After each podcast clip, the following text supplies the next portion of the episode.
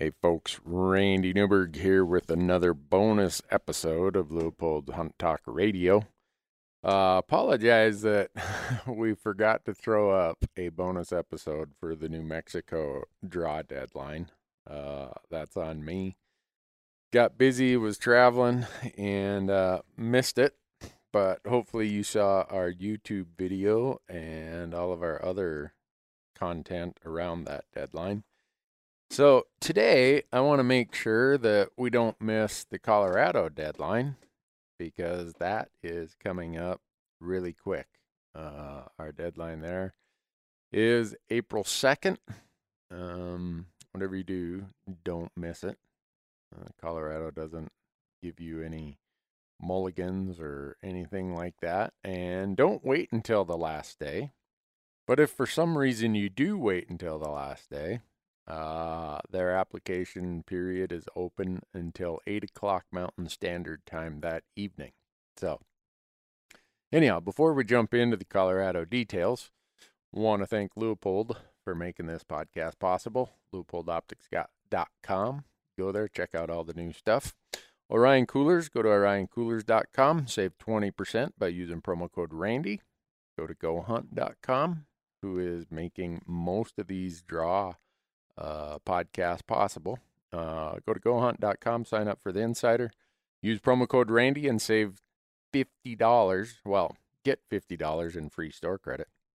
And if you do shop in their uh, gear shop, uh, when you check out as a separate transaction, not your $50 for signing up for the insider, but any other future transaction, if you use promo code Randy, you're going to save 10% on anything you buy in that shop other than optics. Optics, you'll save 5%. So, onxmaps.com, go to onxmaps.com and uh, use promo code Randy when you buy any of their app products, and you will save 20% on that. So, Colorado. Colorado is an amazing state. Uh, gosh, got tons and tons of elk, largest elk herd in the country. Uh, depending on what year it is, it bounces anywhere from about 240,000, sometimes as high as almost pushing 300,000. And most of those elk are concentrated in the western two thirds of the of the state. So elk densities are super high in Colorado. Of all the places I hunt, there's no place that I've found that is an easier spot or easier hunt for locating elk than Colorado. The densities are just really, really high.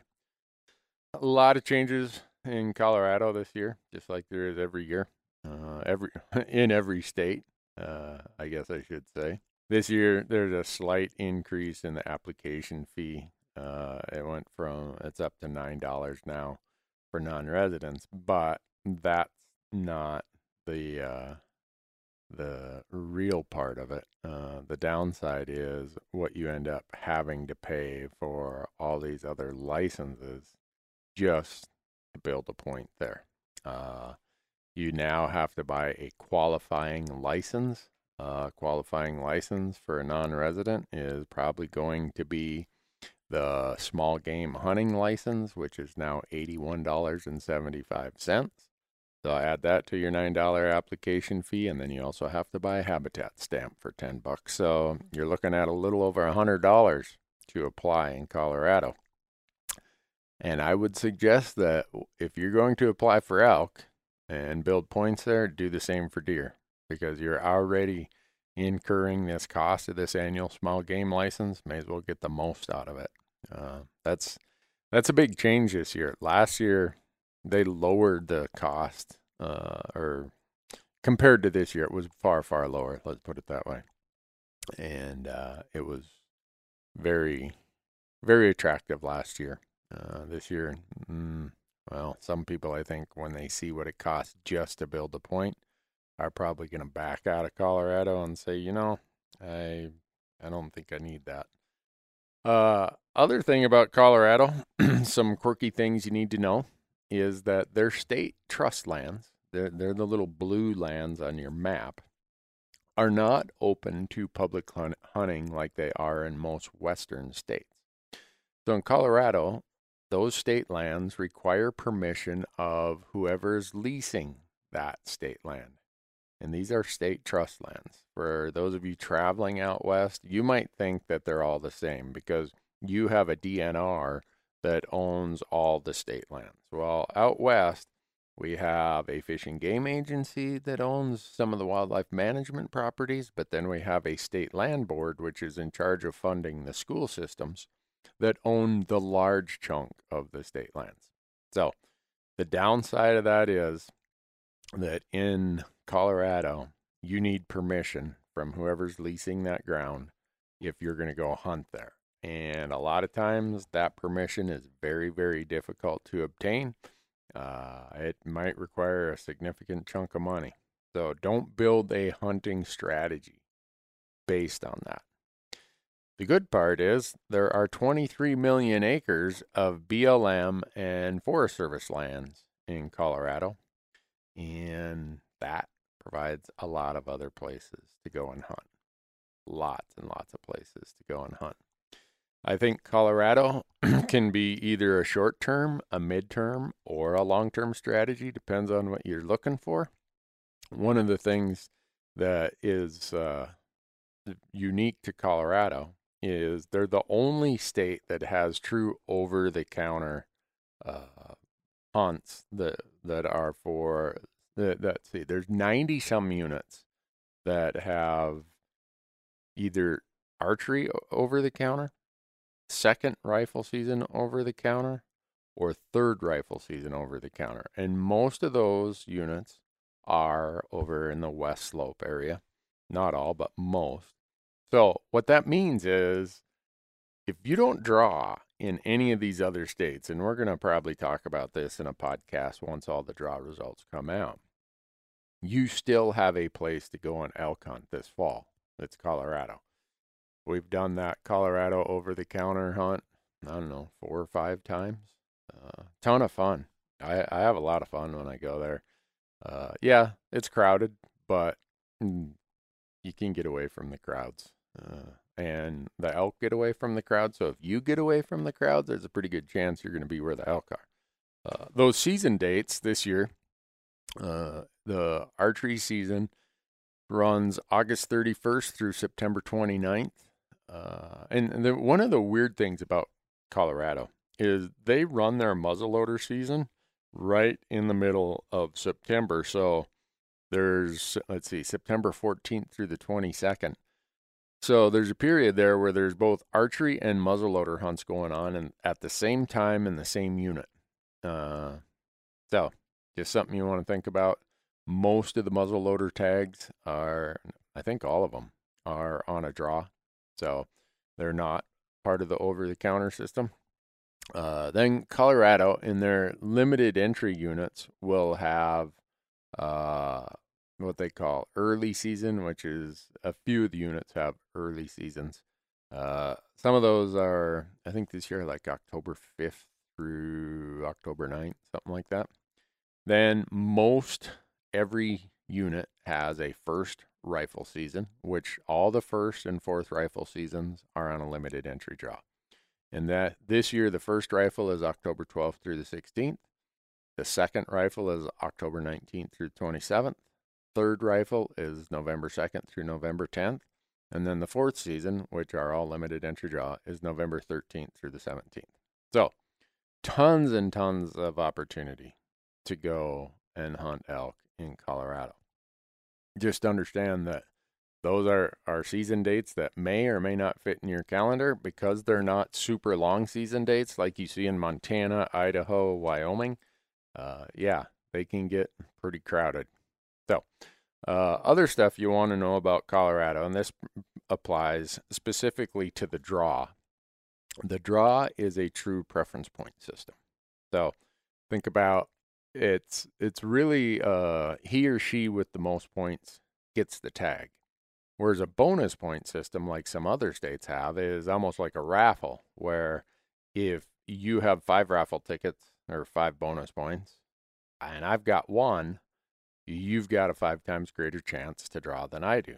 Where in Colorado, if you've got five points and I've got one point, they're going to get to you and fill whatever the tag quota is. And then they're going to drop down to anyone with four points and fill the remaining tags. And if there are tags left over, they'll go to the three point level. And if there are tags left over, they'll go to the two point level. So you can see that if you've got five and I've got one, there's a whole lot of people who are going to get a tag before I do at one point. And it just first come, first serve. In other words, no, maybe I shouldn't say it that way. Highest point served first. That's that's probably the best way to put it. Uh, in Colorado, if it doesn't fit your calendar, you can apply for just a point. You don't have to actually apply for one of the hunts. Uh, the code is E dash P and then a bunch of nines and then ends in a P. Uh, it's just yeah, a, a possibility if you say, look, I, I don't I don't want to do that. I, I it doesn't fit my calendar. Uh, Colorado, in some units, you are able to have both a bull tag and a cow tag. So if you're interested in having both in your pocket, because you, how does it always work, right? You got a cow tag, you see a bull. Got a bull tag, you see a cow.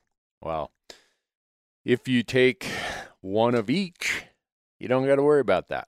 Uh, understand that pretty much all units in Colorado are going to be branch antlered uh, bull, and in the regulations, it defines what a branch antler is. Uh, I think, wait, they might call it brow tine down there. Uh, some states call it branch antler, some call it brow tine. Uh, it, it, read in the regulations. I think it must have a four or five inch tine uh, protruding from the lower half of the main beam, something like that. Uh, but again, always read your regulations. Don't rely on Randy Newberg in a podcast. uh, I, I'm scanning over as I'm doing this podcast. I'm scanning over the strategy article that Go Hunt puts together about Colorado. Really, really uh, uh, a good article. Goes through all the important things you need to know. Group applications, Colorado's unique. A lot of states will uh, average your bonus points if you do a party application. Colorado says if you do a party application, whoever has the lowest point number of your group, that's what the whole group gets. So, say you're a party of three and you got two folks with five points and one person with two points, the whole group goes in with two points. Instead of in another state where it's five, five, and two, that's 12. Okay, they'd average it and say you got four points. No, Colorado says you're going in with the lowest point total uh, or whatever number of points the lowest point holder had. Colorado, there's a ton of limited entry units that are very, very hard to draw. And that's why I say Colorado is either a short term, mid term, or long term strategy, whatever you want to make of it. I got into Colorado. I think I did my first Colorado elk application in 1996 because I flunked out 19 times before I drew a Unit 61 tag, my 20th year of applying. So that was in 2016. So I'm going back doing the math. So anyhow, I I ended up with Colorado as my long-term plan. Didn't think that was going to be the case. I thought it was going to be more of a midterm plan, but with point creep, it ended up being a long-term plan. In the interim, I hunted over the counter elk, I believe, four times. So even though I was building points, you can still buy the over the counter tag and go there and have a ton of fun. Probably put some meat in the freezer and learn a little bit about units, uh, maybe deer hunt at the same time. I I hold that Colorado has the best mule deer hunting in the West as far as a combination of quality and opportunity.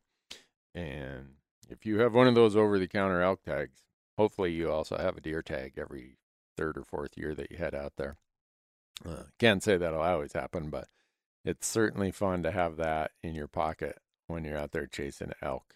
Um, if you look at the harvest rates, there's some really good harvest rates in Colorado, considering how much pressure there is. There's some units that have decent bull to cow ratios. When I'm looking at these over the counter units, and we'll get into this later in the summer, I'm looking at harvest rates and bull to cow ratios. Uh, those are the two main things I look at. Um, Colorado will let you return your license. uh, and get your points restored. Trying to remember, I think it, you must turn it back 30 days prior to the first day of season. So don't wait around if you say, oh, something happened and I really can't do this uh, to get your points back. Uh, you got to turn your license back in. There's an application fee. Can't remember how much it is, like 10 or 15 bucks that, that you got to pay if you're going to do that. But you, if you're building points or if you have a few points, a lot of these first and fourth season hunts in Colorado, there's some really nice features to those in that you're going to have way fewer people in the field. So you might be hunting a unit that has an archery second rifle, third rifle over the counter hunt, but if you use your points to draw the first or the fourth rifle, you you're using points, but there's not that many people in the field. So the quality of the experience is way way higher. Uh, for me, uh, right now I'm sitting on let me see. So I drew a point in 17 and 18. So I'm going into this year with two points. Uh, it doesn't fit my calendar this year, so I'm going to buy another point. But next year with three points, I'm not going to sit on points and wait forever. Odds are I'm burning my my three points on a first or fourth rifle hunt in Colorado next year, and just know that all right, I'm not here looking for really big bulls. I'm here looking for you know an average bull, and there's not going to be a lot of people in the hills. I might do it as the first rifle because the weather's usually nicer. I don't know what's more pleasurable than being in the Colorado Rockies in mid October with a rifle and a tag in your pocket. Uh, pretty hard to beat that. So, the quality of the experience in Colorado can be very, very good. Now, if you're one of those people sitting on tons and tons of points, and here uh, I'm looking at the Go Hunt uh, point totals that each person that by category. Uh, there are a ton of non-residents sitting on a lot of points. Like right now, if I hadn't burned my points in 2016, 17, 18, 19, I'd be going into the draw right now, and there'd still be over a thousand people ahead of me, even with 22 points. There'd be uh, more than a thousand non residents in the front of the line with more than 22 points, is what I would have right now. So I say that just to make sure that you're realistic in what points do for you in Colorado. If you're just getting on the point train in Colorado, you are just way behind the curve, and the units that take uh, 10 points now are probably going to take 20 points by the time you get 10 years down the road. So that was my thinking when I started this. Well, I'm only about four points behind in Unit 61, so in about four years, I'll draw a tag. Well, no, due to point creep, it was 19 years before I drew the tag, even though when I started, maybe it took five at that time. I can't remember. It didn't take very many. I thought, oh, I'll catch up to that in a hurry. Nope. There were that many people ahead of me, you know, that many people jumping in every year. So think about that when you're uh, strategizing for Colorado. I'd say Colorado should be everyone's leftover option. If you end up not drawing, there's no doubt that Colorado should be your your choice, your place to go. Uh, Colorado is super generous with non-residents. The percentage of limited entry tags that Colorado gives non-residents, both for deer and elk, is amazing. I mean, I don't even think they have a cap on non-residents for antelope. Uh, there's just one draw, and it's the residents, non-residents combined. So I throw that out there because sometimes people say, "Oh, gee, you know these Western states," and I get it that Western states do charge more, do restrict it more. Whole nother discussion that we've covered in past podcasts, and I'm sure we'll be asked to cover again in a future podcast. But point is, of all the Western states, Colorado and Wyoming are by far the most generous, with Colorado being even more generous than uh, Wyoming. The Colorado breaks their uh, elk populations down by these management units and the Go Hunt has all these listed as a, what the latest was. I think these are 2017 numbers. But when you look at how many elk there are in some of these herds, it's a crazy, crazy number of elk. Uh, their largest herd has over 42,000 elk in it, and it's the herd up in the northwest corner, uh, not far northwest corner. Uh, these are uh, unit groups 11, 12, 13, 23, 24, 25, 26, 33, 34, up in there. That's a very, very big elk herd. And then you get even further north of that, and that's the next herd, uh, units 3, 4, 5, 14, 214. That's got 23,000 elk in it. That that's that's really really high elk densities. uh, the downside is in some of those areas there is some public or, or private that that makes access a little harder. But if you're good with the GPS uh, and you know how to use your onX system, it's it's uh, very doable. In fact, sometimes I look for places like that just for the sole purpose that I know there's not going to be a lot of other people there because one, they don't want to walk around the private ground, or they just don't know. They they didn't invest the small dollar amount of what the the app costs out there at onX. So that's Colorado in a nutshell. Um, gosh, I'm trying to think. It's such an easy system to understand relative to some of the other states. It's a true preference point system. So he or she with the most points gets the tag. There's none of this, let's square bonus points and let's this, let's that. I didn't talk about the hybrid draw. Uh, Colorado has this thing called the hybrid draw. If you want to download their regulations or sign up for Go Hunt, it's all explained out there. Uh, it's your odds of drawing a tag in that are so slim. I I don't even waste time talking about it. I don't even mm, take advantage of it. Remember, uh, April second, do not miss that date, 8 p.m. Mountain Standard Time. You go and apply online because Colorado no longer accepts paper applications. You're going to see that pretty much every state is going to that. They're saving a ton of money by doing it. They're having fewer errors. Things are just working way, way better that way than paper applications. So if you're one of the old school folks who'd always wanted to do paper applications, that's not an option in Colorado. I think it's been like that for two years now. Uh, remember the fee increase? Ouch. It depends in Colorado. Oftentimes the, the results come out a little earlier than what they say, but they say the draw results will be available the first week of June. We can go from there. You'll you'll know that you did or didn't draw, and then you can jump in on the the whole idea of a, an over the counter tag.